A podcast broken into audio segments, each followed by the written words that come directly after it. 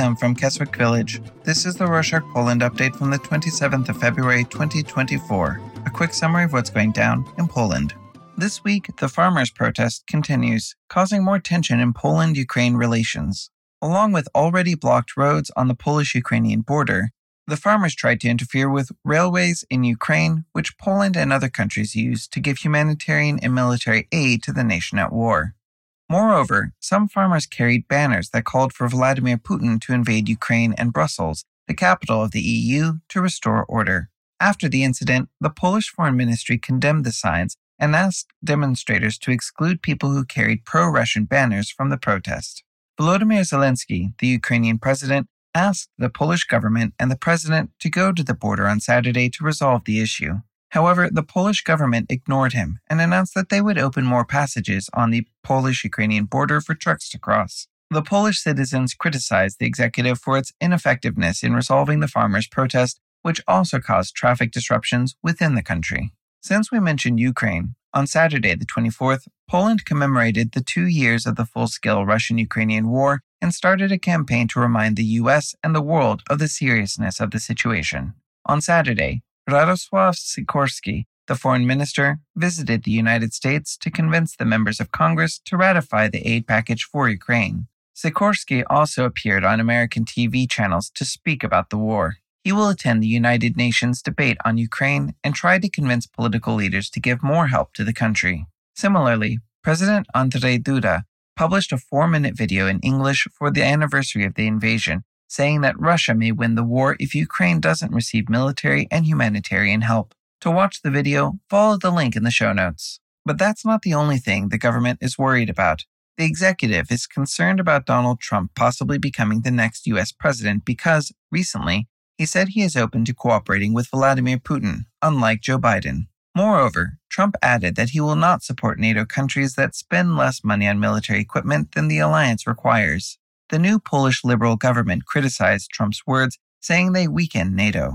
Unlike the government, President Andrzej Duda seems more optimistic about Trump, and he believes that he is a man of his word and can put an end to the Russian invasion of Ukraine. Another issue related to foreign relations is the Visegrad Group, or V4. Poland, the Czech Republic, Hungary, and Slovakia are members of the alliance, which was established in 1991 to enhance cooperation between these neighboring countries. However, on Monday the 26th, Prime Minister Donald Tusk said that Poland may leave the group because Slovakia and Hungary support Russia despite its invasion of Ukraine, and Hungary keeps blocking the EU's further financial aid to the country at war.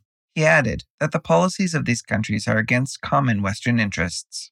Moving on to internal politics, on Tuesday the 20th, the government adopted a bill to help restore the rule of law in the country. This measure will change the structure of the National Council of the Judiciary, or KRS, responsible for appointing judges to the courts. The government would no longer have the right to appoint the judges.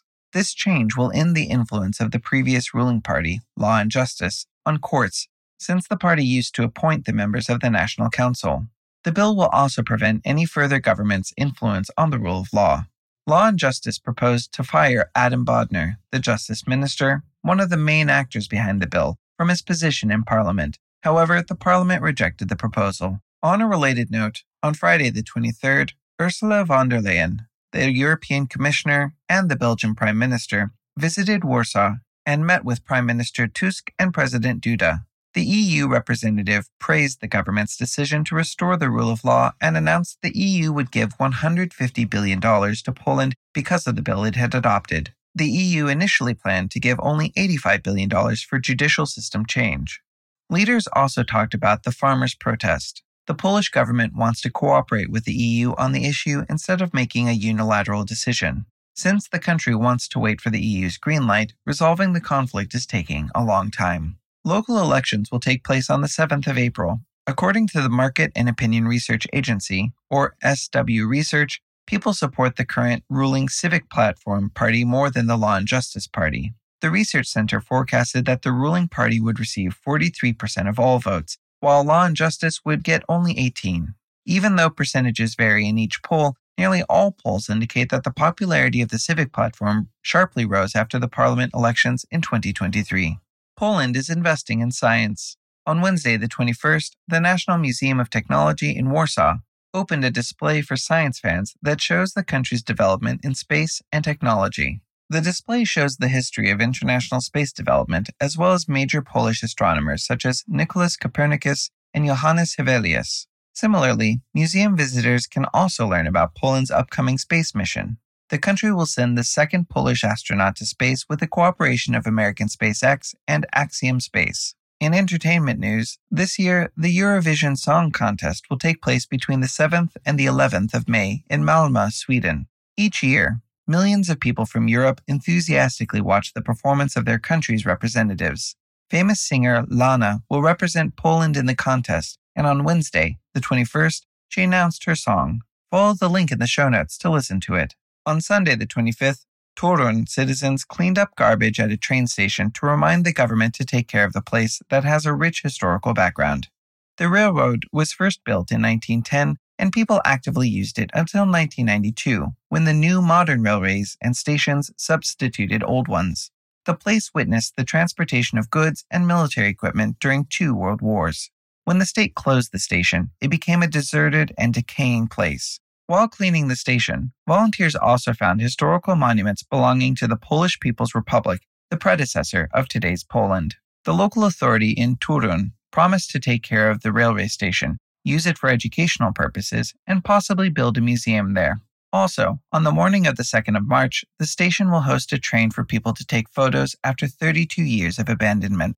And to close this edition, on Tuesday, the 27th, Maciej Gadula, the Deputy Minister of Science, asked people to be careful when choosing postgraduate studies. This year, the authorities are investigating the Collegium Humanum, a university established in 2018 that gave students Masters of Business Administration diplomas for attending quick crash courses instead of 2 years of proper education.